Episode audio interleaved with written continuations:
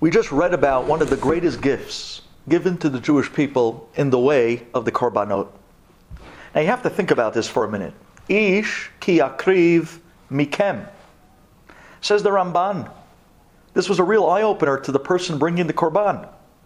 When he comes into the Bet HaMikdash and he's bringing the animal with him, and then they slaughter the animal, set it up on the Mizbeach, and they begin to do the avodah, the person looks and says, Hey, that was supposed to be me. Ish ki akriv mikem. When you bring that korban, it was really supposed to be mikem from you. That was supposed to be you on the mizbeach because it was your sins that now made you bring the korban. And instead, Hashem did us a tremendous favor, so to speak. Out of love, He gave us the parashat korbanot. He gave us this gift called the korban that we can bring an animal to get kapara in our stead, instead of me. This concept of korbanot was so great to the Jewish people that we were able to bring an olah. We were able to bring a korban chatat for forgiveness. We were able to bring a korban asham for all the mess ups. If somebody ever stole, if someone has ever done anything wrong, they could bring these korbanot and get kapara. It's a tremendous gift. And it was a constant relationship with Hashem. And could you imagine bringing your korban to the Bet HaMikdash and suddenly looking up and seeing that a, a fire descends from heaven right down to the Mizbeach and burns up and consumes and takes your korban. And literally, as if it, you would watch it lift back up to heaven, there's no greater open eye clarity that I have a relationship with God. He just accepted my korban. He knows me. he, took, he, just, he just went and took my korban. This was an amazing phenomenon. And that's why when the people heard about the Parashat Korbanot, and I can be so intimately close with God, and I have these Korbanot to service me and my life in my relationship with God, they were ecstatic, but they were also incredibly scared. And here's the beginning of our point today. Says the Midrash, when the Jewish people heard about the great Korbanot, they became very scared. They were petrified. They came to Moshe Rabbeinu and Moshe saw that the people were so scared about the concept of korbanot that Moshe had to calm them down. And the Midrash writes that Moshe told the people, relax, don't be scared. As long as you're learning Torah, you have nothing to be scared of. Shene'emar, like the Pasuk says, Zot Torat Ha'olah. What a funny Midrash. It doesn't tell us the dialogue of what really took place. It doesn't tell us why the people were scared about the korbanot. And it doesn't tell us how Moshe Rabbeinu answered their fear. What went on here? What was the give and take? What was the back and forth? Says the Sefer Shevet Yehuda, a beautiful concept. And this is going to be the platform that we're going to start everything we're going to speak about today. Says the Shevet Yehuda, you know what the people were petrified about? When they heard these amazing korbanot, the gift that God gave us, they said, Wow, what are we going to do when the Bet HaMikdash is destroyed? Now we have it. Now, God forbid, a person messes up, they can bring a korban chatat and they can get forgiveness. They can bring a korban olah. They want to show their unbelievable hitnadvut to God. They can bring a korban nidava. Even an ani, the poorest of the poor, who couldn't even afford two birds, but he was able to bring a handful of flour. And that was already enough for a korban mincha. But everybody felt connected. Everybody felt a relationship with God. And in front of their eyes, it was accepted. And they felt, wow, I'm a part of Hashem. He's a part of my life. Korban Hashem, a guy goes and he steals. And he wants true forgiveness. He's able to bring a korban after giving back what he stole. He can get forgiveness from God as well. I mean, this was tremendous. But what are we going to do when we lose this? The opportunity is not going to be there forever. They knew that. The people knew that. They knew that the Bet HaMikdash one day is going to be destroyed.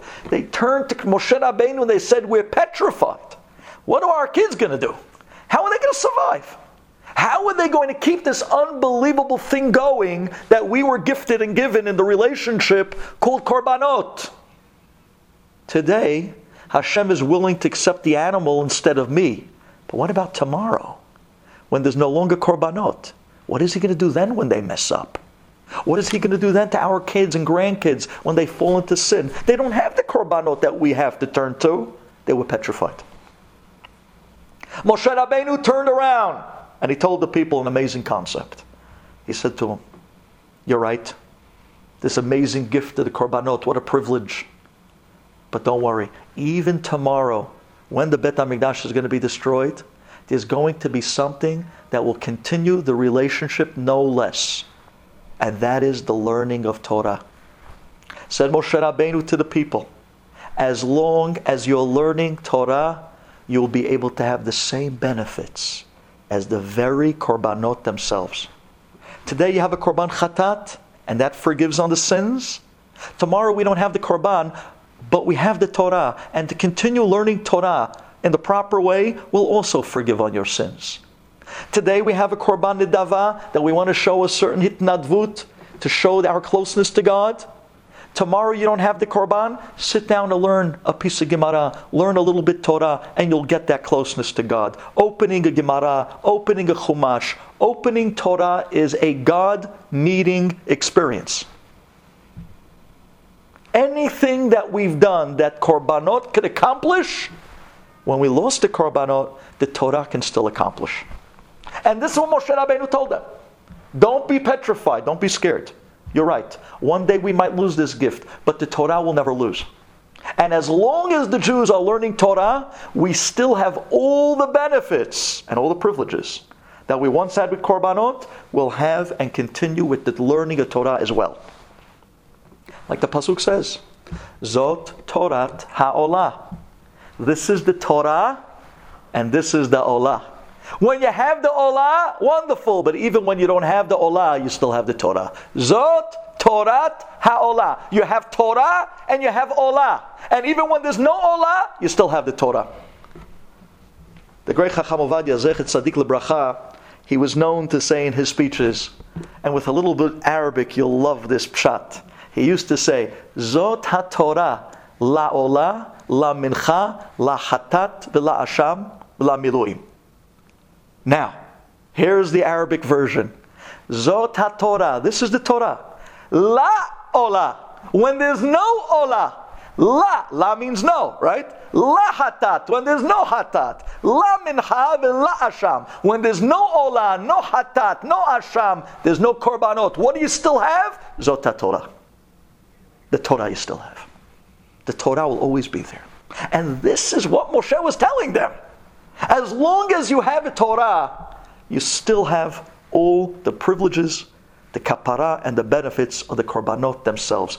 Because Talmud, Torah, is keneged kula. Unbelievable concept. You know, it's amazing. You hear about this, and you hear how much Torah means to us. You understand today. How come in the yeshiva world, a young little boy, He's in fourth grade, fifth grade. He already started Mishnayot. He's just beginning now Gemara at such a young age. And then from that point on, in the yeshiva, they're going to be teaching him Gemara, Gemara, Gemara, day and night. You know, the rabbis told us, once upon a time, many, many good years ago, there was a big question in the yeshiva world. Should they learn Musar or not? Now, the later on generations, as time went on and the generations got smaller, we desperately needed to incorporate the learning of Musar. But before that, you know what they did? You know what they held? They held no. As long as you have Torah, you have everything. The Torah gives you the kapara. The Torah gives you the Musar. The Torah gives you everything. It's an all encompassing package. But then years later, we needed the Musar Seder. And that's why the great Baalei Musar and the movement came along years later and started teaching Musar to Klal Yisrael because the generations got smaller and smaller. Once upon a time, there were rabbis, great mekubalim, great tzaddikim, that they used to be betanit all the time. We probably even know some of these rabbis. Some in Israel, some in the United States, but they're very few and far beyond. There are very few left. You know, the ones that they fast Mondays and Thursdays, in the days of Shobebim, right? In those parashiyot of Shemot, Va'era, Bo, Beshalach. They used to fast literally every week in those five, six weeks, Monday and Thursday, Monday and Thursday. It's not that long ago. My grandmother, Sadeket. She came from Morocco many years ago to Israel. When it came to the month of Elul, she was with Ta'anit Dibur the whole month. The entire month. She wouldn't talk. Ta'anit Dibur. I mean, you, you see these people from a different generation, they used to live a different life.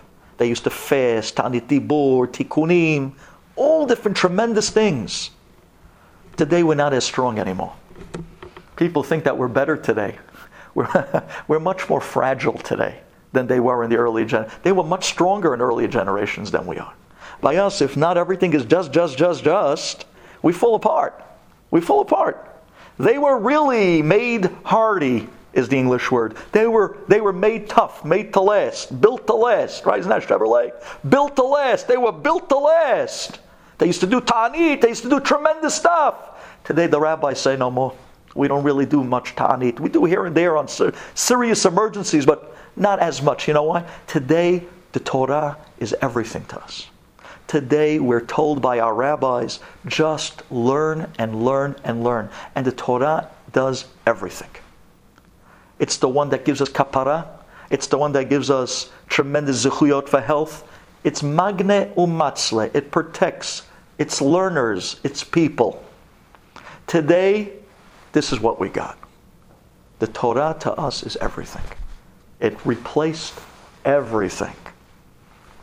And that's why, as I was beginning to say in the yeshivot, a lot of times I speak to different parents. How come they don't teach them more Navi? And how much? How come they don't teach the kid more Dikduk? And how much they don't teach the kid more history, Historia? And, and the answer is because the riding factor that we have left that's keeping us surviving and keeping us alive is that Gemara. It's that Torah. It's the learning with sacrifice. But that learning is such a cleansing learning, and it refines its learners. And what it does for us, nothing else can compare to. It's the all encompassing package that took place everything else. And that's why today we drive that home more than anything else to our kids. And it's because of that that Hashem will never forget when we go out and we do things to benefit the Torah and its learners and Talmidei Chachamim. Because this is the last driving force that's keeping the Jewish people surviving. And anyone that steps up to help the Torah and its Talmidei Chachamim and learners, that's very personal to Hashem. And he'll never forget it. Let me tell you an incredible story. The story goes back to the times of the great Sha'agat Aryeh. He was one of the great Gedolim of his generation in Europe. The Sha'agat Aryeh finished Shas over 1,000 times. He was a giant of a giant, the undisputed Baki and giant of Torah of his generation. The Sha'agat Aryeh had a Shamosh. And the Shamosh in his later years, who took care of the rabbi, the Shamosh was an elderly man with an elderly wife, and they were gifted and blessed with a child in their older years. Now, it wasn't easy for an older man and an older woman to take care of an infant, a little newborn baby. But right away, the child already showed unbelievable, promising intellect and all different types of tremendous potential. They saw on this kid that this baby is going to be a child prodigy, something very special. The parents knew it, and everyone who saw the baby knew it. But the parents were just not up to taking up the child. And it was only a year later that the Shamosh and his wife fell sick. They were having such a difficult time with their waning health and taking care of this little infant. On his deathbed, the Shamosh calls his Rebbe, the Sha'agat Aryeh. And he says, Rebbe, my whole life, I gave everything I could and I served as best a shamosh that I could to you, my Rebbe. Please, I'm asking you as a favor. I can't trust anybody else with the very special mission that I'm asking you, Rebbe, to do for me. I have a child. His name is Raphael, my son. This is the child that God gifted me with at a very old age. I'm probably not going to live to see his next birthday. Rebbe, please, I'm asking you to take my son under your wing. Take him as yours. Take him as your son. Teach him. raise him, please. And with those words, the Shagat Aryeh got so emotional. And he said to the Shamosh, I owe you so much Hakarat Tov. It's the least I can do to be able to take your child as my own. When the man heard that, he closed his eyes suddenly and he said Shema Yisrael. And right there he passed away on the spot. The Shagat was moved. Only two weeks later, the man's wife passed away.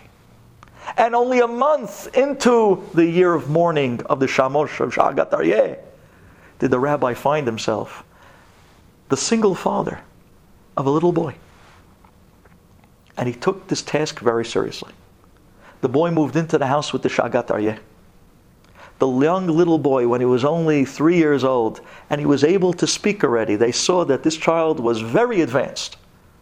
The Shagat Aryeh began to teach him Aleph Bet. Could you imagine learning Aleph Bet from the Gadol Hador? Aleph, Bet.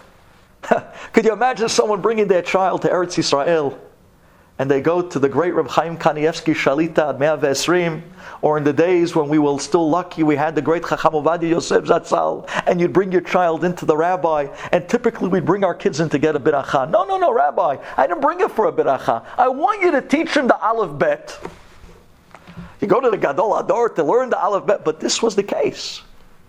This little baby, this little boy, Raphael, he started learning from none other than the Shagat Aryeh, the Gadol Hador the Aleph Bet, letter by letter. And the rabbi had so much love and so much patience as a gadol does. And he taught the boy the entire Aleph Bet. And then from there he taught the boy the entire Chumash. And then from there he taught the boy the entire Navi. And then the Mishnayot. And sure enough, little by little, by age 13 already, the boy had already finished Kama v'kama Gemarot in Shas. He already made siyum on many mesechtot and shas. And people knew that this kid is going to be a gadol one day. Look who he was under the tutelage. Look who's bringing him up. He was being brought up by the Shagat Aryeh. Maybe one day he'll even take the place of the Shagat Aryeh. People were mesmerized by this kid.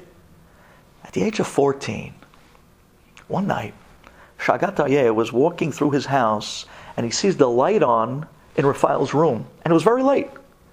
And at that time, generally, Raphael was already sleeping. He figured the boy's a matmid, he's still learning, so he's just going to peek his head in to tell him a good night, tell him to close the svari and to go to sleep. You got to wake up for shahri. So he comes into the boy's room and he looks around. The boy's gone. Where is he? No one is not there. Now, generally, if Raphael would leave the house at that late at night, he would say something to the rabbi, like, I'm going out. He didn't say a word. Where is he? The rabbi looks into the kitchen, and he looks into the living room, and he looks in back of the house, in front of the house. He's gone. Maybe he went to a friend's house, but it's not like him. He went to the neighbor, and the Shagat Aryeh went down the block to other people. No one had a clue where Raphael was. Shagat Aryeh started to get nervous. He started calling all the people. We need a sh- search party. We got to find this boy. I took him under my under my under my responsibility. They started looking for Raphael in every street in the town, screaming his name, looking anywhere you would look for a 14 year old boy. The shul, the Bet Midrash, everywhere. Nowhere. Shagat Aryeh, after about five, six hours of searching, they gave up. He comes back to the house and he's broken. He's mamash broken hearted. He lays down into bed and he collapses and he falls asleep. And then the Shagat Aryeh had a dream. And in the dream, who came to him? His Shamosh, the father of the boy. And he comes to the Shagat Aryeh from the next world. And he says, Rebbe, please, you need a help. I know what happened to my Raphael. The church, they found out about this child prodigy. They heard about this amazing Jewish boy. And like many, many times, they came in the middle of the night quietly a bunch of monks climbed in from the back of your house. You didn't know. They grabbed Raphael and they kidnapped him. He's being held now in the monastery outside of the city. He's being held in the basement. They're going to baptize him. They're going to hold him against his will, and they're going to hold him there until he agrees to become one of theirs. They see the kid's a genius. They see he's brilliant. They want him for the priesthood. Rabbi, Shagat Aryeh, I begged you to bring up this boy to be a Gadol. Please, you got to save my son. Shagat Aryeh says, I, I, no idea. Of course, I'm going to do everything I can. And with those words, he woke up. He jumps out of bed. He can't believe the dream. It was as vivid as day. He runs outside, he comes into the shul, and he screams, I know where the boy is, but I need help. The boy's in the monastery. They're holding him, they kidnapped him. We got to get him. Rabbi Howie, the monastery is like a fortified castle. The church is in cahoots with the police. With, we can't get in there for nothing. How are we going to do this? Shagat Aryeh is thinking, and he comes up with a plan. Brilliant idea. He says, You know, there is a Jew, a tailor, who lives on the other side of town, on the Goyish side of town. He already went off the derech. He doesn't keep Shabbat anymore. He really doesn't even mix with Jews anymore. He was a small time tailor that one day hit it big with his clothing, and he started mingling with the high line Goyim, and they loved his clothing, they loved his work. So they started throwing at him all types of business. They started inviting him to parties. And little by little by little, he completely left his Jewish family. He went off the derech. He has nothing to do with Judaism. But he has an in with them. And for what I understand, the monastery and the church uses only him for their priestly clothing. I bet you he has access into the monastery. Maybe he can save Raphael's life the Shagat Aryeh travels to the other side of town, to the Goyish side of town, not the side that you would expect to see the great rabbi with a long white beard. But yet, he made his way through the streets, straight to the house of the tailor. He comes into the tailor, and the tailor looks at him. Herr Rabbiner, Rabbi, you lost? What are you doing on this side of town? Shagat Aryeh says, No, no, I'm not lost. You're lost. I'm here to bring you back. I'm here to bring you back to Hashem. What are you talking about? I'm not interested. I don't want to know. I'm happy. I'm making a good living. I like the company of people I'm in. Please don't bother me about tefillin. Don't bother me about Shabbat. I don't want to know nothing. Shagat Aryeh says, no, no, no, no, no, no. You're missing it. You don't understand. He says, do you remember years ago, there was a wonderful man in our city. He was my shamosh. He says, yes, of course, I remember. He says, He was a wonderful man. He was by my wedding. I remember him. You remember that he had a baby, very young, uh, uh, uh, at a very old age? He says, Yeah. He was a brilliant kid. I heard that you were taking care of him. You were bringing him up after his father passed away. He says, Exactly. That boy was kidnapped by the church. He's in the dungeon at a monastery. The only way to get this boy back to Klal Yisrael is you. You're the only Jew they trust. You go in and out with your clothing all the time. The next time you're in the monastery, I'm giving you now an opportunity to come back to Klal Yisrael, to do something great for the Jewish people, something that will overshadow all the bad that you fell into all these years, all the Shabbat and all the things you didn't do. This could be a saving grace in God's eyes. Save this boy. If you put it like that, He says, You sure he's in the monastery? He says, Yes. He's in the basement, in the dungeon? Yes. Okay, Rabbi, I'll do it. But on one condition. There's always a condition. You know that. You know how these stories go. On one condition. I'll do it. If you promise me that they will bury me right next to you. Shagata, you said. What? He says, You heard me. In the cemetery, when they bury the famous, the great Gadol, the Shagat Aryeh, they're going to bury the tailor right next to him. I want to be buried right next to you, Rabbi. If you say yes, we have a deal. Shagat Aryeh thought, and he stretched out his hand. He says, You got a deal. And they shook on it. The next day, the tailor made his way out to the monastery with a whole new, fresh line of priestly clothing. And he made his way into the monastery, and everyone was saying hello to him. This guy was a celebrity. He makes everybody look good. Everyone loves him. He was giving out the clean clothing, the new clothing to all the priests and the monks. Nobody followed him around. They trusted him. He's been there all the time, quietly, when nobody was looking. He made his way down to the dungeon, to the basement. And there was the boy. He sees that there was a guard standing there protecting, watching that the boy doesn't run. So he ran up to the guard and he showed him those beautiful new clothing that he made for the guard. And the guard flipped. Wow, such hashub clothing for a guard in the dungeon. I normally don't get such hashubi clothing. Go, turn it on, put it on. Let's see how you look. The guy runs out with the clothing. Here's my minute. Here's my moment. Here's the chance. He runs and he grabs Raphael and he tells him, Listen, take this clothing and put it on. This is the clothing of a monk. I'm going to dress you up like a monk and I want you to walk with me. Keep your eyes down. Don't make eye contact with anybody. Where I go, you go. He quickly puts the monk clothing on Raphael. They walk through the hallways, out a back door. They made their way out of the monastery, through the forest, and back to the city, right back to the house of the Shagat Aryeh. When the Shagat Aryeh saw Raphael, he ran up and he hugged him and he cried, I almost lost you! Klal Yisrael almost lost a future giant of Torah.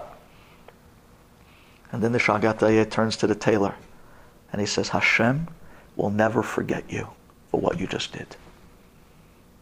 Rabbi, you remember the deal? Your deal is sealed. You have nothing to worry about. With those words, the Shagat Aryeh took Raphael and he couldn't keep him in town anymore. Because the moment the word gets out to the church that the boy is back, they're going to understand that something took place. They're going to look into it and sure enough, they catch the tailor, they catch the rabbi. Who knows whose life could be in danger? And they'll come back to get him again. So immediately the Shagat Aryeh sent the boy out to the neighboring town, to a different town, to a different rabbi, and he was going to live there and be brought up there from now on, and no one would know he's there. And that's the only way to keep him, keep him away from the church. Ladies, listen to the ending of this amazing story. You think that's the end of the story? Oh, Years later, years later, the Shagat Aryeh passes away. And at the same year, you know who else passed away? The tailor. Now, before the tailor died, he was laying on his deathbed, and in walked the Chevra Kadisha to take his last will and testament. That's what they used to do in the olden years. The Chevra Kadisha would come to a person when they heard that the person was on their deathbed, and they would take down that last will and testament, those last Shchiv Mera is what the Gemara calls it. It's those last notes of command of what the person, the passing last requests of a person in life. And when they walked into the tailor, the tailor smiled and said, I was waiting for you. The burial society, the Chevra Kadisha, Gentlemen, you know where you have to bury me. You must bury me right next to the Shagat Aryeh. The Chevra Kadisha looked at each other and they burst out laughing. Look at this guy. He has a great sense of humor on his last few minutes in this world. What type of jokester are you? You? you, Apikoris, you. You didn't keep Shabbat, you didn't keep Pesach, you didn't keep Yom Tov, you didn't even show up for Kippur. You went to the Goyim. Get out of here. Be lucky that we even give you a Jewish burial. He says, Oh, no, no, no. I had a deal. And I did my side of the deal. And the Shagat Aryeh shook this hand and gave me the promise that I am going to be buried right next to him. Don't you dare. You keep up his deal. The Chevra Kadisha looked at each other, didn't know what to make of what the guy's talking about. You see, they couldn't publicize the deal because they were scared that if people would know about the deal, then the word would get back to the church that this is the guy who saved the boy, and the rabbi was behind it, then both their lives would have been in danger. So nobody knew about the deal. Now, sure enough, only hours, the tailor returned his soul to Hashem. He passed away. And the next morning was the funeral. And there was a big funeral session. And all the people came out because everybody knew the tailor was a very popular guy. And they started carrying the Aron towards the cemetery of the city on the outside of town. As they started carrying the Aron, suddenly these black clouds form.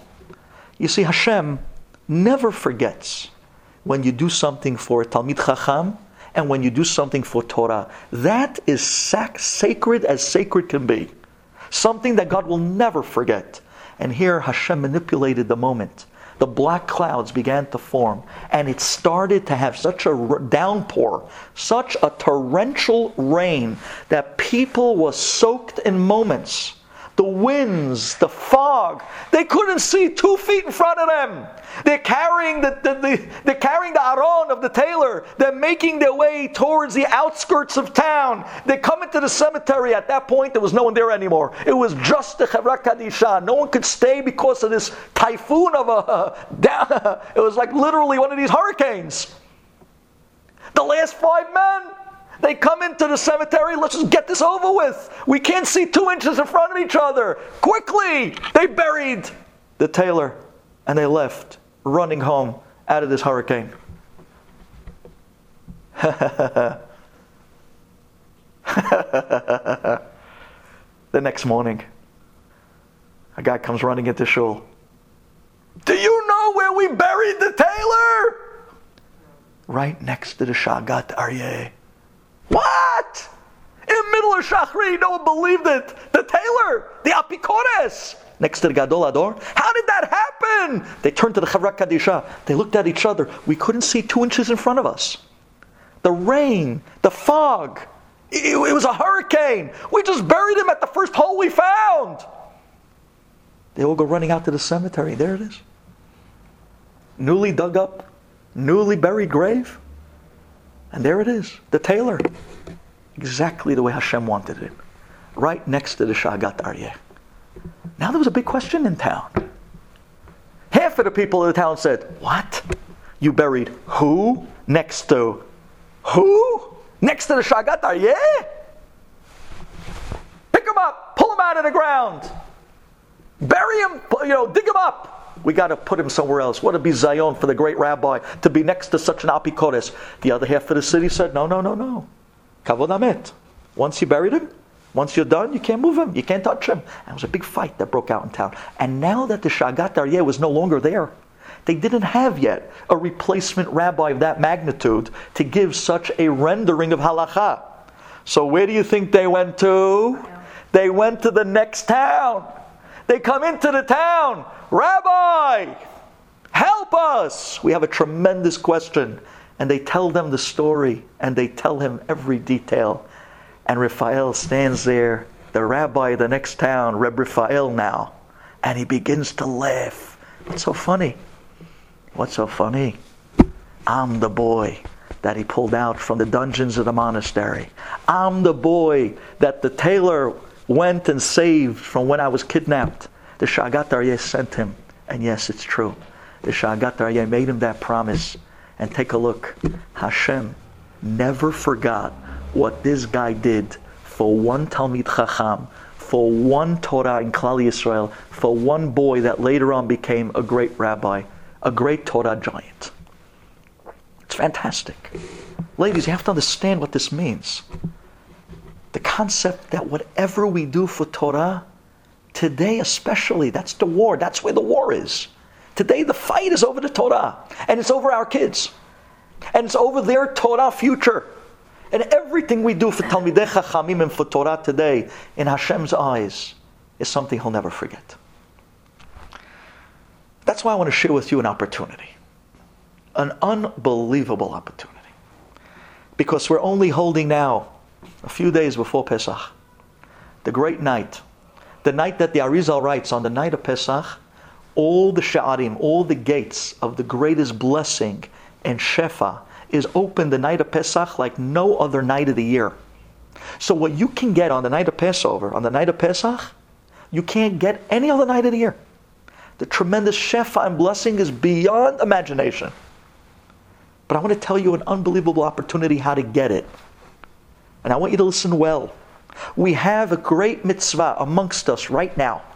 A mitzvah that both men and women are both obligated and are able to perform such a wonderful thing. Such a mitzvah. A mitzvah that the greatest of rabbis, Reb Shlomo Zalman Auerbach, Chacham Ovadia Yosef Zatzal, all the greatest of rabbis used to run. And they didn't wait. They already ran on Rosh Chodesh Nisan to do this mitzvah. This is the mitzvah of Birkat HaIlanot.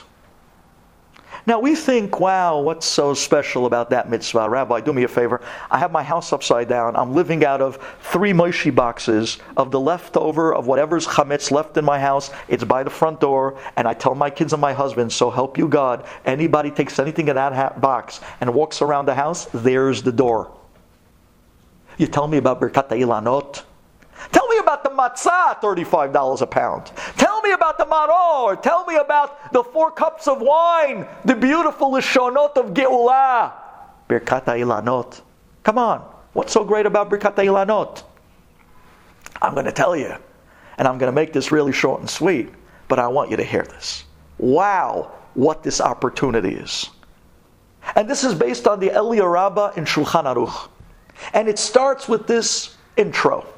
On the great night of the greatest blessings that were ever given to the Jewish people was the night that Yitzchak Avinu gave the blessings to Yaakov Avinu. Yitzchak told Esav, Go and bring me Shnei Gida'e Ezim. Says Rashi, you know what night that was? That was the night of Pesach. And the reason why he asked him to bring him two Shnei Gida'e Ezim, Echad leKorban Pesach, ve'echad leKorban Chagiga. And sure enough, Yaakov Avinu comes in with the Korban Pesach and the Korban Chagiga, Hakol Kol Yaakov, Vayadayim Esav. Here is Yaakov dressed up in the coat of Esav, and he sits down that night and he makes a Passover seder, a Pesach seder with his father, and they drink the four cups of wine, and they eat the Korban Pesach, and they eat matzah. And all of these things that I'm telling you is all hidden and hinted in the words of the psukim themselves. And then finally, who comes running in? After Yitzchak gives Yaakov the ten greatest blessings of history. Unbelievable blessings. This is the night that made us the greatest people on earth. This is the night that made us the chosen people. The beginning of the process started from that night. It made us heads and shoulders above everybody else on planet Earth.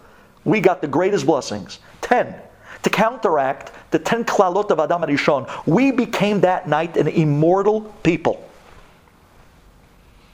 And right after Yaakov got those blessings and left, who comes walking in? Esav. And he says to his father, Barcheni gamani avi. Bless me, Abba. You have to have something left for me. And what does his father tell him? No. I have nothing left for you. Why not? You want to know why not? Because I just had the Pesach Seder with Yaakov Avinu. And we ate Korban Pesach. And we drank four cups of wine. And we ate the Afikoman. And you know what the halacha is? Once you eat the Afikoman, en maftirim achar pesach Afikoman. You're not allowed to eat anymore. Once you ate the Afikoman. And that was it. I can't eat from your food, Esav. I'm not allowed to eat anymore. I ate afikoman. Once I can't eat from you, I can't bless you. What? Look what my brother did to me. Says yes. Says Yitzchak. Ba achicha b'mirma. You know what the Baal HaTurim writes? Mirma normally means trickery. Says the Baal HaTurim, the word mirma is gematria afikoman. Ba achicha afikoman. Your brother came, had the Passover seder with me, drank the cups of wine, ate the matzah, ate korban pesach, and he fed me the afikoman. And now I can't eat anything anymore. I can't have from your food. I can't bless you. Amazing! Do you understand that the night of the greatest blessings, the night of Yiten L'chai Elokim Yital Hashem Shmane Aretz, the night of Passover. And that's why the Arizal writes that every single year on the night of Pesach, all the gates of heaven of the greatest blessing and the greatest Shefa is open for the taking. But how do you get it? How do you bring it down?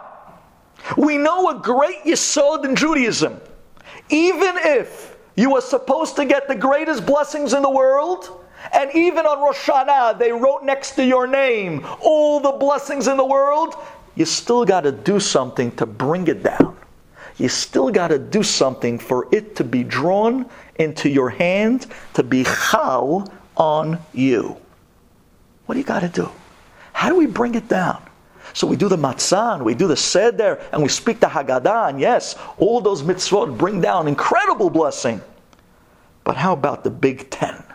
The ones that Yitzchak gave Yaakov. How do I cash in to be ten l'chaylokim, itala shamayim, shmanei haaretz, this coming Passover night?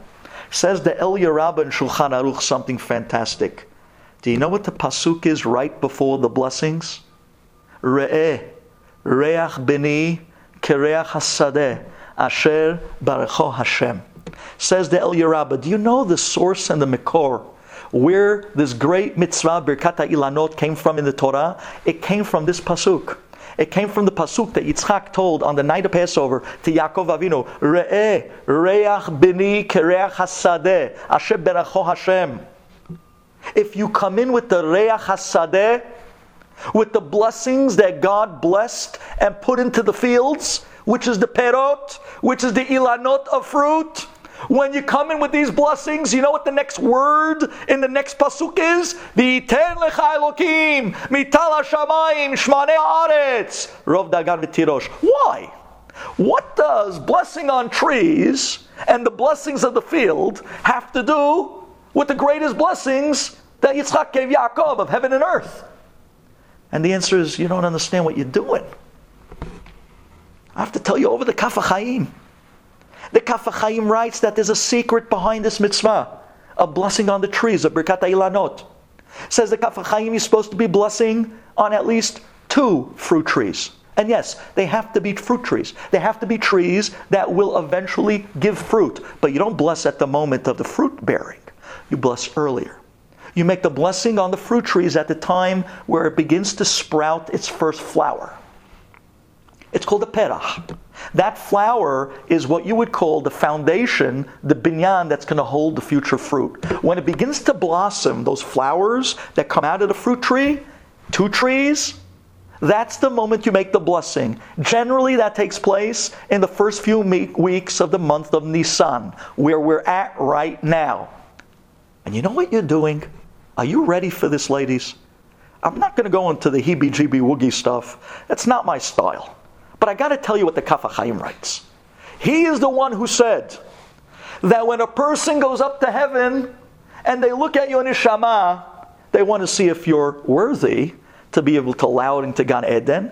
And if you're not exactly perfect, they'll still let you go into Gehenna to get cleaned up so that eventually you'll go into Gan Eden. But not everybody is lucky enough to be allowed entry into Gehenna. Some people had certain rotten things that were done in their life that Gehenna was too good for them. And they have to come back again to this world as a Gilgul, to come back and be mitaken and fix all the things that they did wrong in a previous lifetime. Some people were really great, and they chose to come back in Gilgul because they wanted to fix even the small stuff so that when they go up to Shamayim, they'll get a better place in heaven. Nonetheless, not everybody comes back as a person. The people that were really good and only have minor little stuff to fix, writes the Kaf HaChaim, they're brought down into a fruit or into a fruit tree. And all they wait is to grow and for someone to come along and make a biracha on that fruit. And the moment you made a blessing on that fruit was the moment that they're released back into heaven with a complete tikkun. The great rabbis knew this stuff. The Arizal used to go and make blessings on fruits all the time, and he used to tell his students, I'm releasing incredibly high nishamot back to heaven and bringing tikkun to so many of them, because he knew these secrets. Says the Kaf HaChaim, when you walk up to those fruit trees and you make the blessing of Birkat Ilanot, that tree is filled with many different nishamot in the perach, in the beginning stages, waiting for the fruit to grow, for someone to make a blessing on it, so that they can get their tikkun, these nishamot, and they can go back to heaven complete. When you come to this Birkat Ilanot, and you make the blessing on that tree, all the nishamot of the future fruit already is given access to their full tikkun. You, through your blessings, were just creating a mini Yitziat Mitzrayim. You were just matir asurim. You just released a neshama from its bondage in a certain way, from its restraint in a certain way, and you broke it free to go back to Shamayim with a full tikkun on your blessings. Hashem says, you went and this, this amazing berachot, that you released these nishamot from bondage on the night of the Jewish people being left out and released from bondage. I'm going to release you from all your issues as well and drop on you the greatest blessings of history. Says the El Yerabba, it's not a coincidence that the two psukim were put right next to each other. First, he told him about Birkat Ilanot, Re'each bini, Kireach Hasadeh. Now that you got Birkat Ilanot, and you release those neshamot, and you allow them to go out of their Mitzrayim, so to speak, now on the night of Passover, v'yiten mital hashamayim mishmanei haaretz rov dagam betirosh. And then he writes something incredible. And this was brought in the book of the Arizal himself. He says, just like spiritually, you release those nishamot and you allowed them to go up with tikkun, physically you could also release people from their bondage before Pesach. And that's the first halacha in Hilchot Pesach. Do you know what the first halacha talks about? It doesn't talk about matzah. It doesn't talk about chametz. It doesn't talk about selling chametz to a goy. It doesn't even talk about maror. It talks about kimcha de pischa. Giving monies to poor people to allow them to be taken out of their difficulties and be able to make a Pesach. You could release the people from their problems physically by giving them some money to make Pesach, so expensive to make Pesach. Or you could help them spiritually by making Birkat Ilanot and releasing the Neshamot and getting their tikkun. But you got to release somebody else for you on the night of Pesach to be able to be released and receive all the tremendous shefa that's coming to you from the blessings of Yitzchak Avinu. What an opportunity. I'm hoping that we hear how powerful this idea really is. Because, boy, let me tell you, like you saw in the story of the tailor and the Shagat Aryeh, when you go out and you help Talmidei Chachamim that can't afford to make a Pesach. I just spoke to a guy last week. Every year I go around collecting for three families. Sfaradi, big Bli'ain Hara, big families. One man, Ashkenazi, Tzaddik in Lakewood, Bli'ain Hara, big family. And they told me last week, we don't know if we're making it this year. We can't buy shoes for our kids for Pesach. Forget about new suits. We're talking about $35 a pound of matzah. How are we supposed to do this? The big families, these guys are sitting and learning day and night. They're sacrificing for Torah. They're literally carrying the burden, them and their wives. They need help. And when we help them and we release them, so to speak, from the difficulties to come into Cherut, boy, do we be zochet to the Cherut on the night of Pesach, the night of the greatest bliss, blessings of history.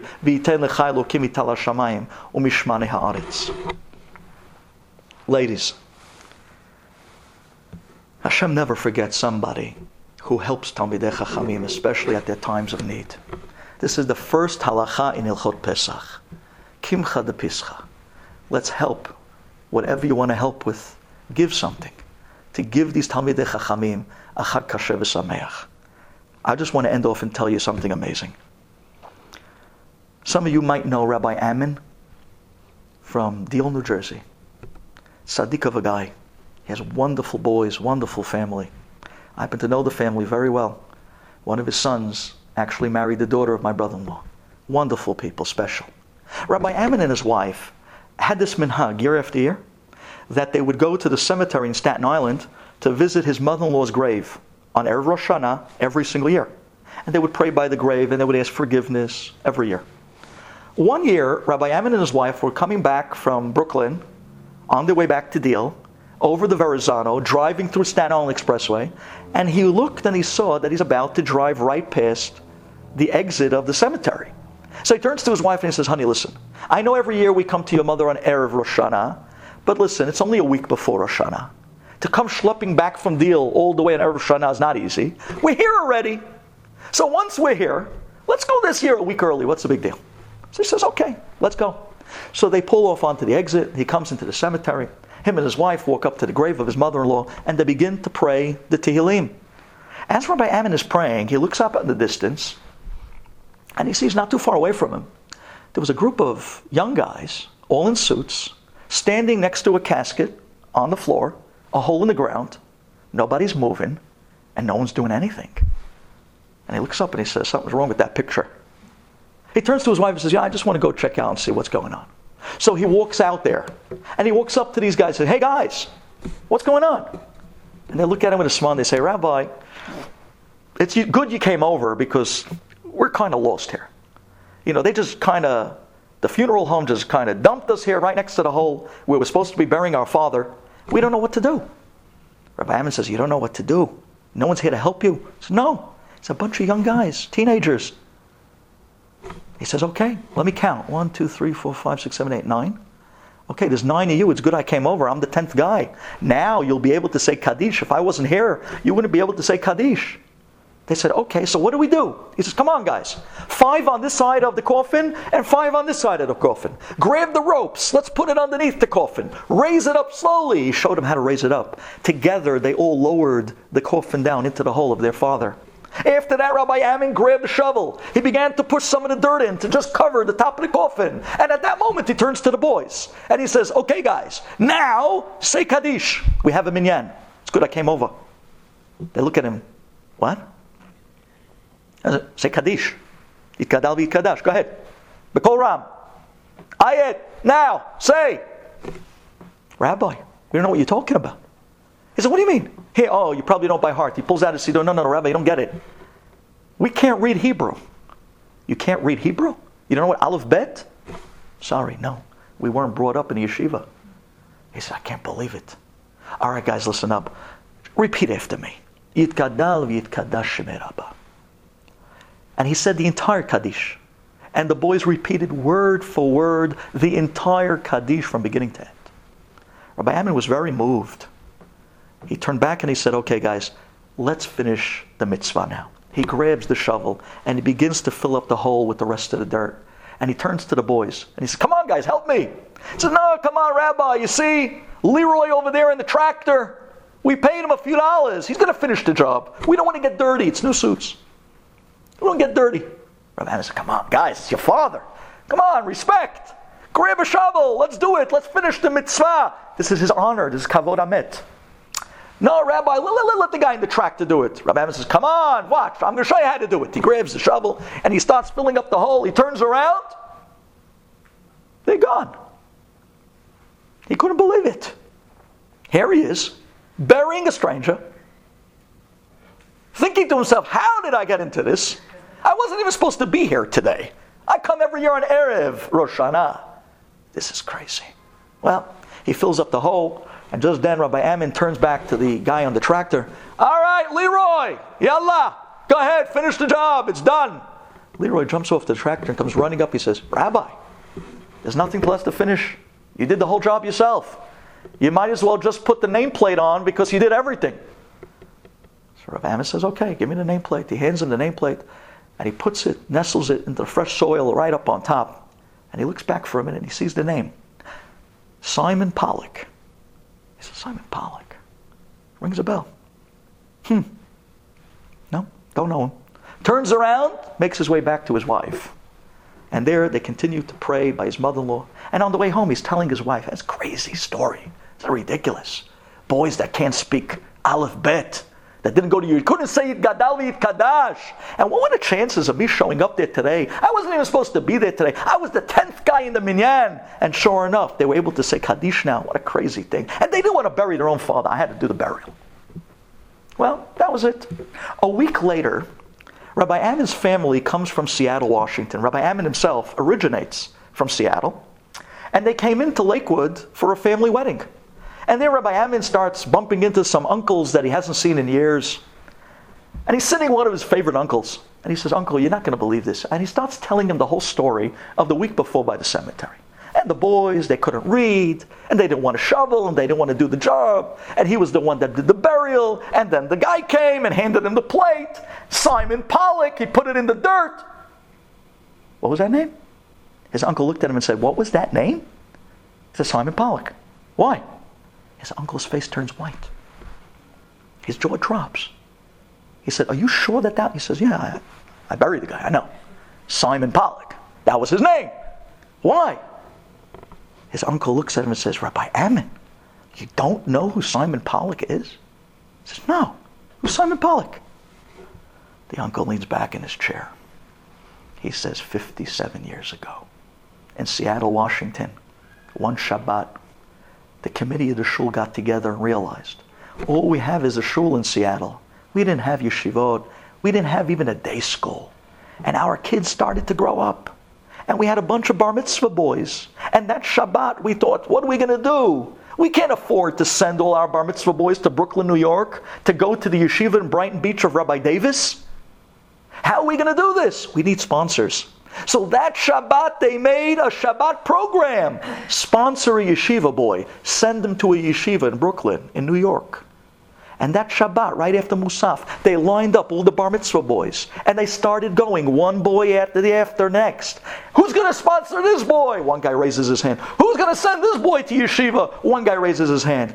And Rabbi Ammon, Simon Pollock, sponsored you.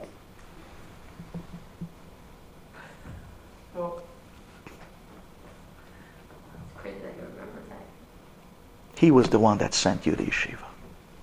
And when you needed him, he was there for you. And now, when he needed you, Hashem made sure that you're going to be there for him. Hashem never forgets when you do something for Torah and a Talmid Chacham at the times they need it the most. We need to open our hearts. We really need this Pesach to reach out to the poor Talmidei Chachamim, those who are carrying the world with their Torah, and help them kimcha de to make a Pesach, so that we can come into the greatest blessings. And Hashem will never forget when we reached out to sponsor and help Talmidei Chachamim. So please, you know the number of the shul. I believe it's 732 520 0557. I believe that that's the number. At the same time, I think you can go online as well because the shul now has a link on the website. If there's credit cards, if they want to give Kimcha de Pischa, we give it out right before Pesach. I personally oversee it. I know all of the three families personally. Each one is a desperate situation. They mamash need the help. Real Talmidei Chachamim. The website of the shul is Mab Shul, M-A-B as in boy, Mab Shul dot, I think it's org or dot com, it's one of the two. You'll find it. I know this is lousy what I should have known this stuff myself. It's mabshul.com or dot org.